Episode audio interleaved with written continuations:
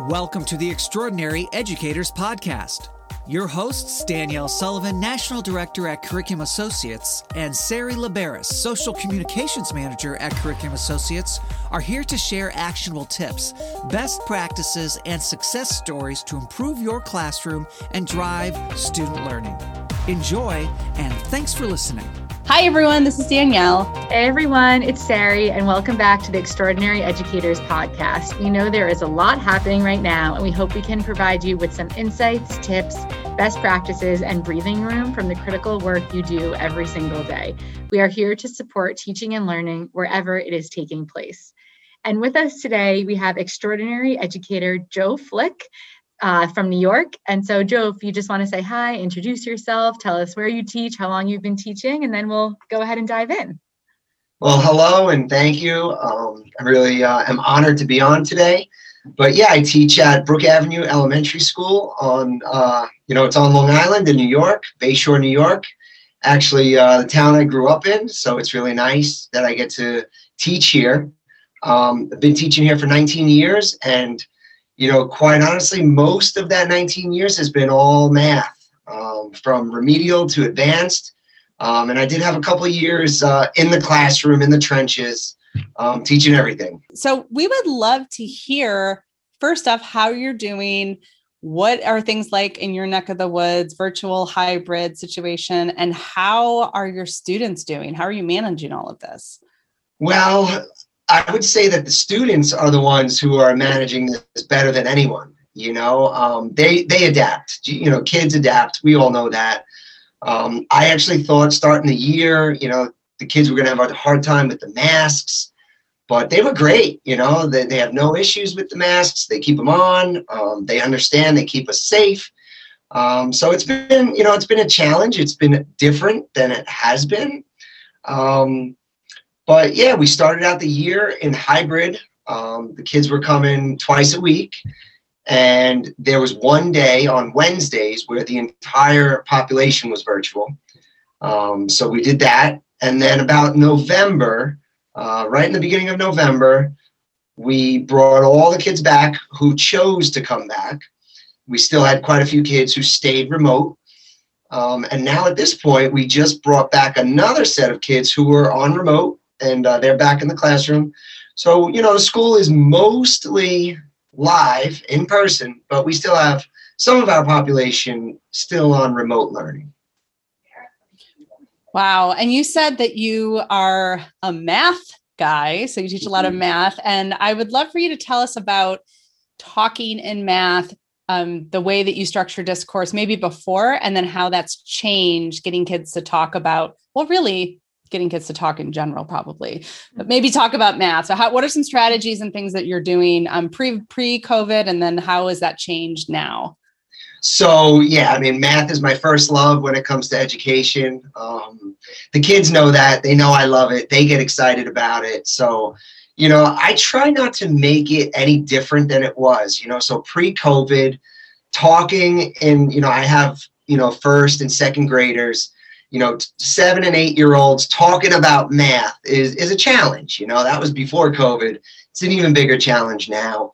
Um, but I don't let that discourage us. You know, we do a lot of um, individual think time. Um, you know, I, I, like to ask a lot of questions. Um, part of my philosophy has always been to have like a student based, inquiry based classroom.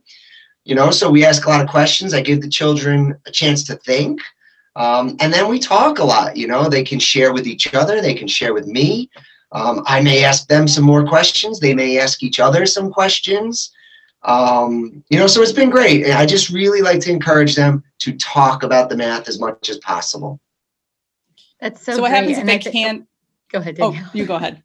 I was just going to say, I think think time is so powerful. Uh, you know, adults need it, kids need it, everyone needs it. But often when you're trying to get through a lesson, you realize you only have a half an hour left. You know, it's just hard to pause, or sometimes it can feel awkward if it's not normalized, right? So, what are the some of the ways that you sort of set that up in your classroom, maybe in the beginning of the school year, but perhaps other folks now that want to start doing this more, how can they kind of pick up where you are? What are like how do you roll it out to your students essentially? So the one thing is very important, at least in my opinion, is to call it what it is. Mhm. You know, so I tell them right away, it, this is your individual think time. I use that terminology, and the kids they latch onto it. Um, in the beginning of the year, I set a timer. You know, okay, boys and girls, we're going to think. You know, for 30 seconds. You know, short. You know, just to give them an opportunity.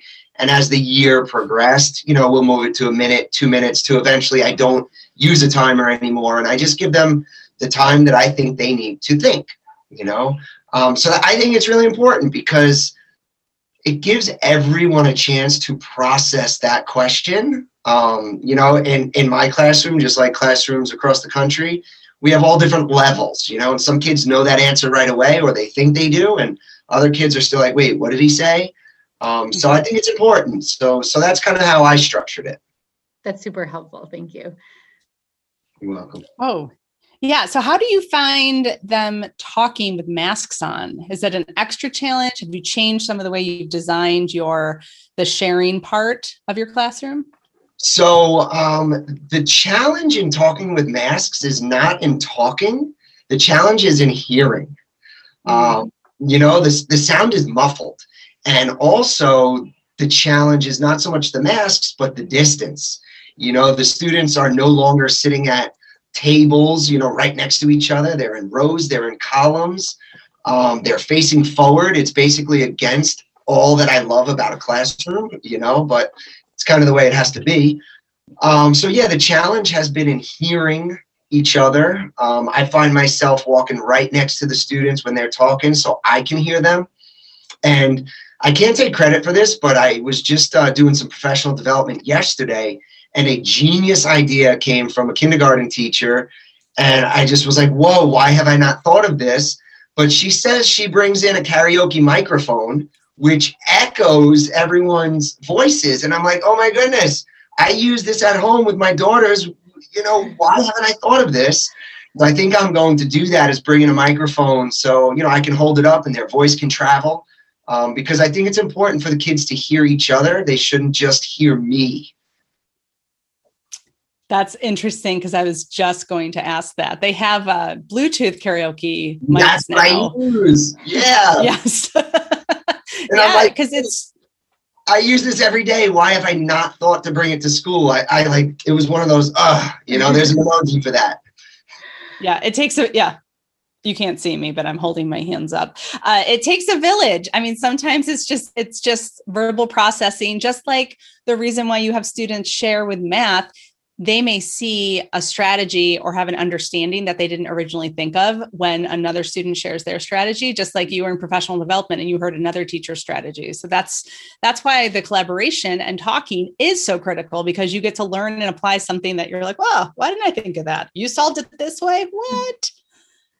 Yeah, no, Yeah. absolutely. The collaboration is key, and and I and I keep that in mind in the classroom. You know, the I tell the kids the more that you're talking, the more that you're involved, the more you'll take ownership of the content, the more it'll make sense to you, and the more it'll make sense to your friends. You know, if I stand up there talking for 40 minutes, you're going to get very little out of you know the lesson. What are some of the Oh, other yeah. ways that you sort of pass on that ownership? It sounds like your students are fully aware of, you know, themselves, others, what's happening, and uh, you probably set all of that, you know, those expectations and routines at the beginning of the school year. But um, are there any other ways, maybe they're unique to this year, maybe not, that you kind of help transfer that ownership so students feel empowered about their learning?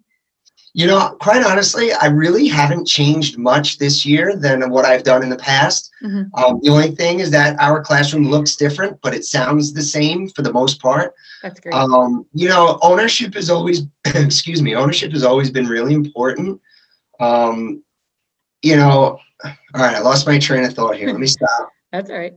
Um, so one of the things I wanted to talk about was um, okay, just asking questions and stuff and getting them to to just take ownership of you know the whatever the lesson is and you know when I'm in professional development with other teachers, the one thing I tell them is to just ask the question, how do you know? You know, get the children thinking and explaining how they know and and for me in my classroom expectations are set from day one they're set pretty high Um, that's no different last year, this year, and it won't be any different next year. You know, the students know that.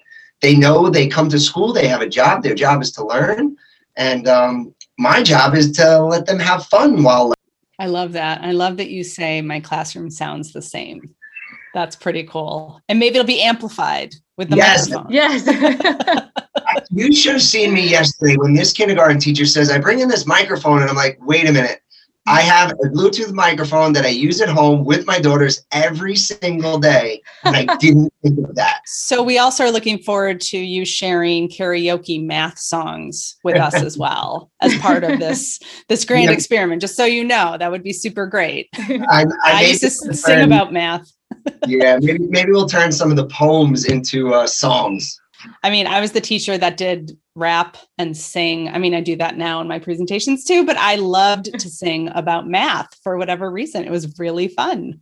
you know, there's just something about song. Um, you know, we can all remember the lyrics to our favorite song, you know, but it's sometimes hard for us to remember, you know, quotes from a book or, uh, you know, um, you know, formulas and math, you know, but whenever we put it to a rhyme or a tune, for whatever reason, it's just easier for us to, to remember. So, you know, kids, especially in my school where it's kindergarten, first and second grade, the teachers are doing a lot of song and dance and smiling and getting the kids moving. You know, it's it's it's how they it's how they learn. yeah, for sure. I love that. That's so fun. You'll have to share some with us another time, another episode. Got it. yeah. So unfortunately, that is all the time we do have for today. We would love to just hear from you. Do you have any advice for teachers listening, um, even about how just the microphone tip is a really great tip, but anything else or parting words for teachers as they listen to this? So yeah, the biggest thing I would say is don't put too much pressure on yourself this year to cover all the content that you normally cover in a year. Um, you know, students have lost a lot of learning time, you know, from last spring to now. Think about the critical elements, you know, the critical standards in your area, focus on them, um, go deep, and the kids will be okay. Thank you. And thank you for doing this every thank you for being a teacher. Thank you for inspiring students every day. And thank you for being on our podcast. We appreciate you. Thank you for having me. Thanks so much, Joe. And uh, you can always follow along on Twitter at Curriculum Assoc and on Instagram at My iReady. And please be sure to tag us in your posts so we can see the amazing work you do every single day. If you have feedback about the podcast, a topic of interest, or want to be a guest, you can email extraordinaryeducators at cainc.com. This is about you. We are here for you. So until we meet again, be you, be true, be extraordinary. This podcast is produced by Curriculum Associates and is the copyrighted material and intellectual property of Curriculum Associates.